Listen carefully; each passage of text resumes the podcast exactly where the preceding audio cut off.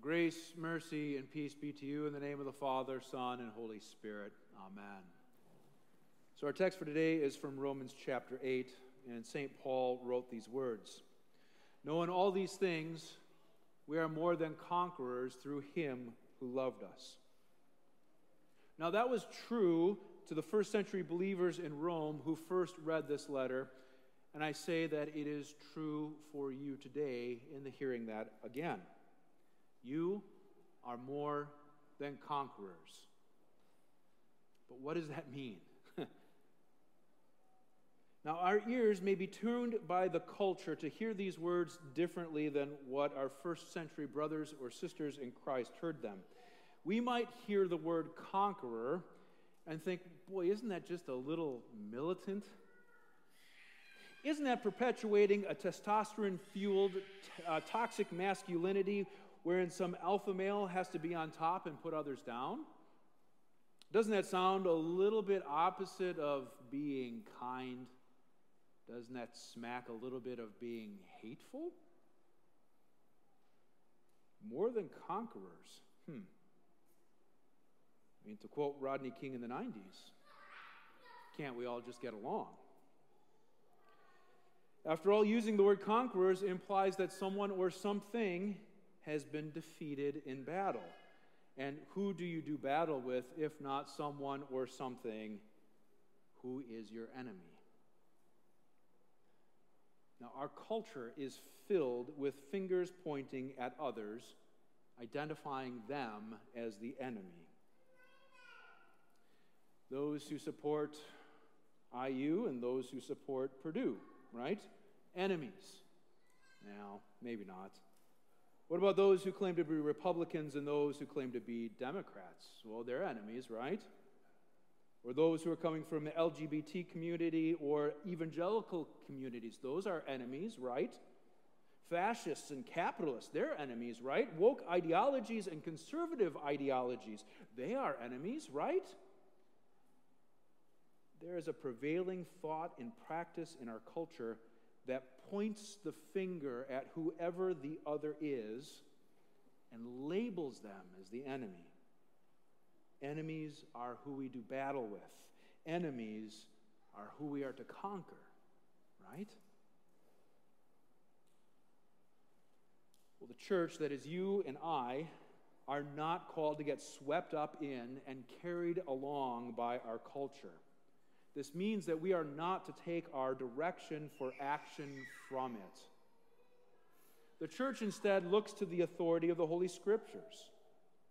That's where we look. That's what shapes us and defines us. And when we do that, we will more often than not find that the Scriptures present a countercultural worldview. Now, the Apostle Paul does indeed use the word conqueror. And he does imply, uh, mean to imply that there are enemies. There are true enemies. But those enemies are never the people that you can point a finger at. In another letter, St. Paul writes these words. He says, We do not wrestle, we do not fight, do battle against flesh and blood, but against the rulers, against the authorities against the cosmic powers over this present darkness, over the spiritual forces of evil in the heavenly places. Now, did you catch that? We do not wrestle or fight against flesh or blood, but against spiritual forces, spiritual realities. So, this battle is not a physical battle, but a spiritual one. So then we should ask ourselves then who are our enemies? Again, we look to the Holy Scriptures. And according to them, they are sin, they are death, and they are the devil. The Scriptures reveal that sin is that which resides in each and every one of us. We all are sinners. And out of the sinful hearts comes sinful actions. Our sin places our needs over other people and points the finger at them and sees them as the enemy.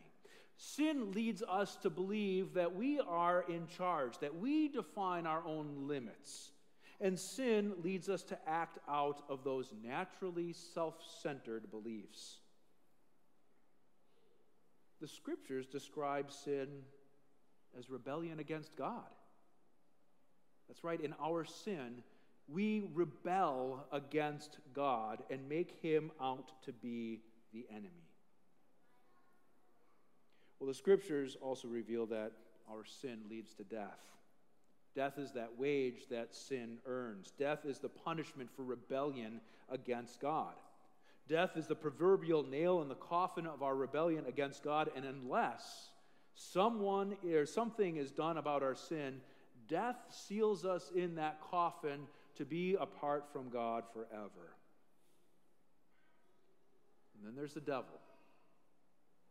The scriptures expose the devil as the chief of liars. He is the leader of the rebellion against God. He is the one who seeks to confirm you in your rebellion against God and keep you as God's enemy. He is the one who whispers in your ear, Did God really say every time you seek to justify yourself before God or others? Did God really say that, that, that you can't serve Him and the things that money can buy? Did God really say that you have to respect those in authority over you, even if they're acting like fools? Did God really say that you should watch what you say about others, even if they deserve to be put in their place? Did God really say that you, can, you can't gratify your sexual desires however you want? How prudish.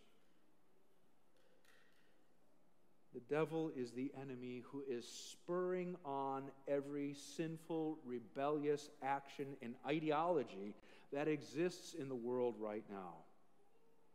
From near the beginning until the day, the last day of this dark age, the devil is at work leading the revolt against God and trying to drag all of creation into hell with him. The devil holds others under sway, those who are outside the church who have never heard of Christ and his freedom.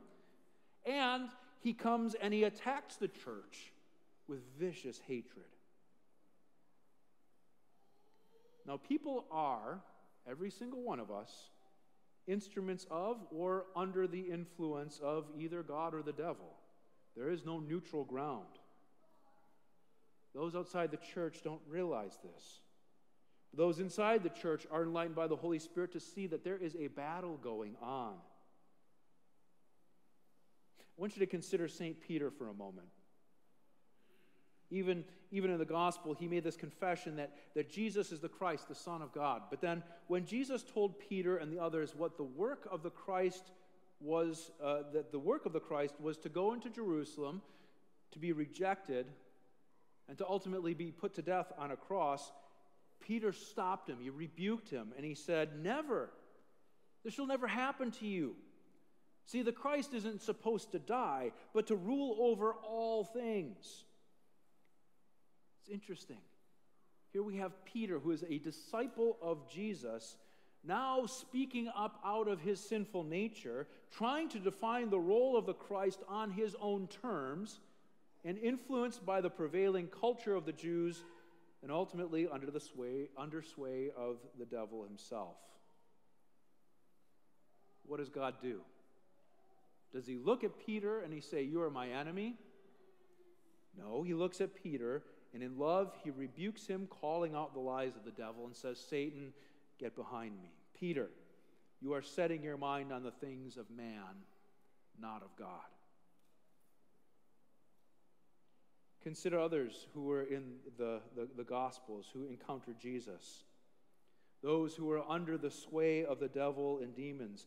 And when they meet Jesus, Jesus commands the spirits to leave, and they do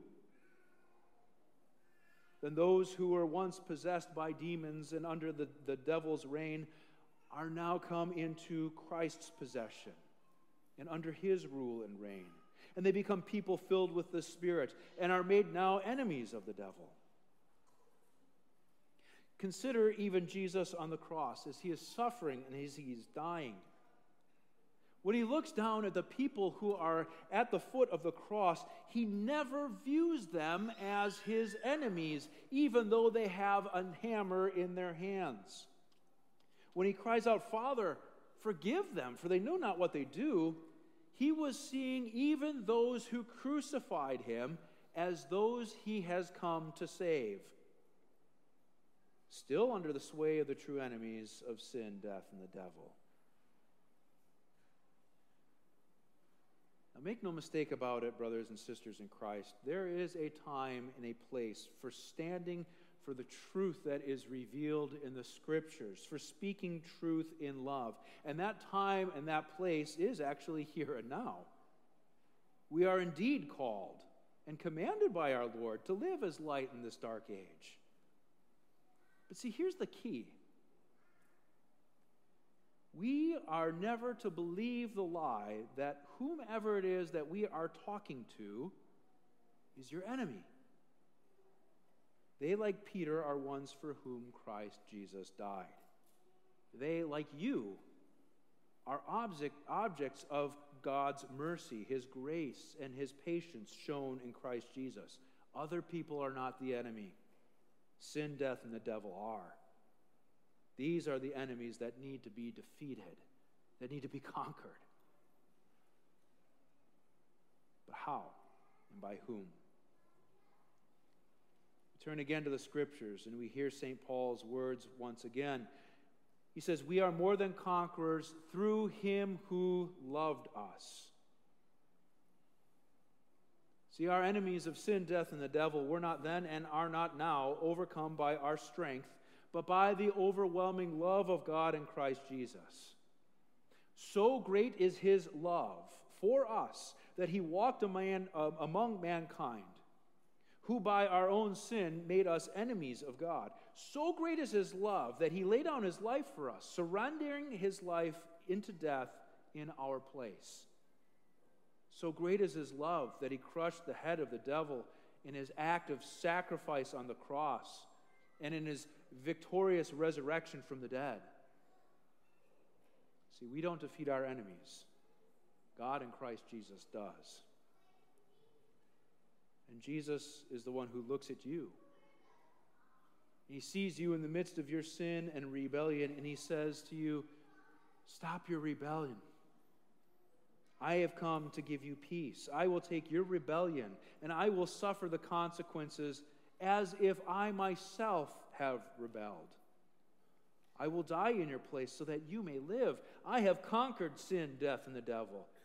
And as by faith you are in me and I in you, I share my victory with you. And now you are more than a conqueror because I have fought the battle and I have won. And now, as you live in this dark age, see other people as I do. They are ones for whom I have come. They are ones for whom I have suffered and died. They are ones for whom I love. Speak truth to them, yes, but always in light of my love for them. For I have come to set them free as well. And I desire them to share in my victory as you do. The days are indeed dark. Our enemies do fight against us.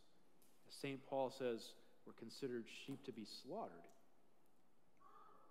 In the face of this spiritual battle, it is tempting to run and to hide, to put our head in the sand, or, or even to, to just give in.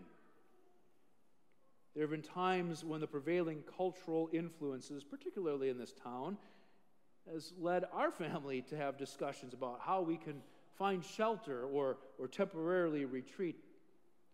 But I tell you the truth, dear brothers and sisters in Christ, now is not the time to retreat.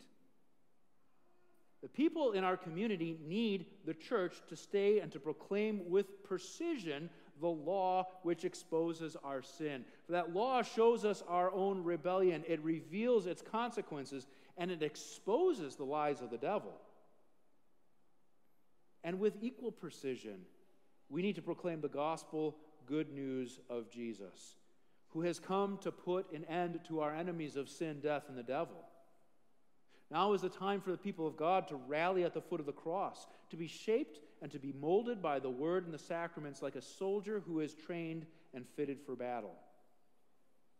Now is the time for the church to hear and to heed the words of St. Paul when he wrote, Finally, be strong in the Lord and in the strength of his might.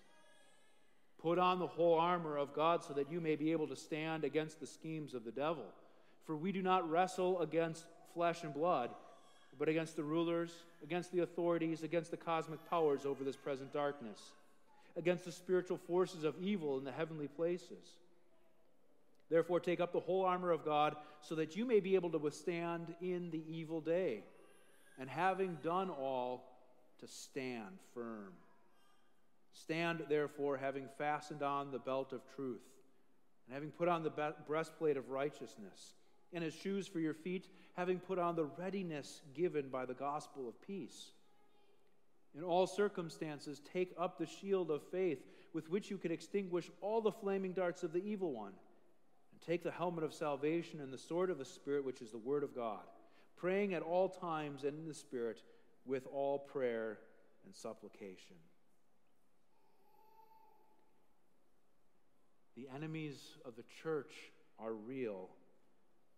But, dear brothers and sisters in Christ, know who the real enemies of the church are. Stand in Christ's victory over them. Be bold in your love for others. Do not shrink in fear under the prevailing cultural ideologies and abandon hope. For Christ has defeated your enemies. Christ is risen and you also will rise. Christ is victorious, and he shares even now with you his victory. So be assured that neither death, nor life, nor angels, nor rulers, nor things present, nor things to come, nor powers, nor height, nor depth, nor anything else in all of creation will be able to separate you from the love of God in Christ Jesus our Lord. For in Christ you are more than conquerors. Amen. May the peace of God, which passes all understanding, guard your hearts and minds in Christ Jesus our Lord. Amen.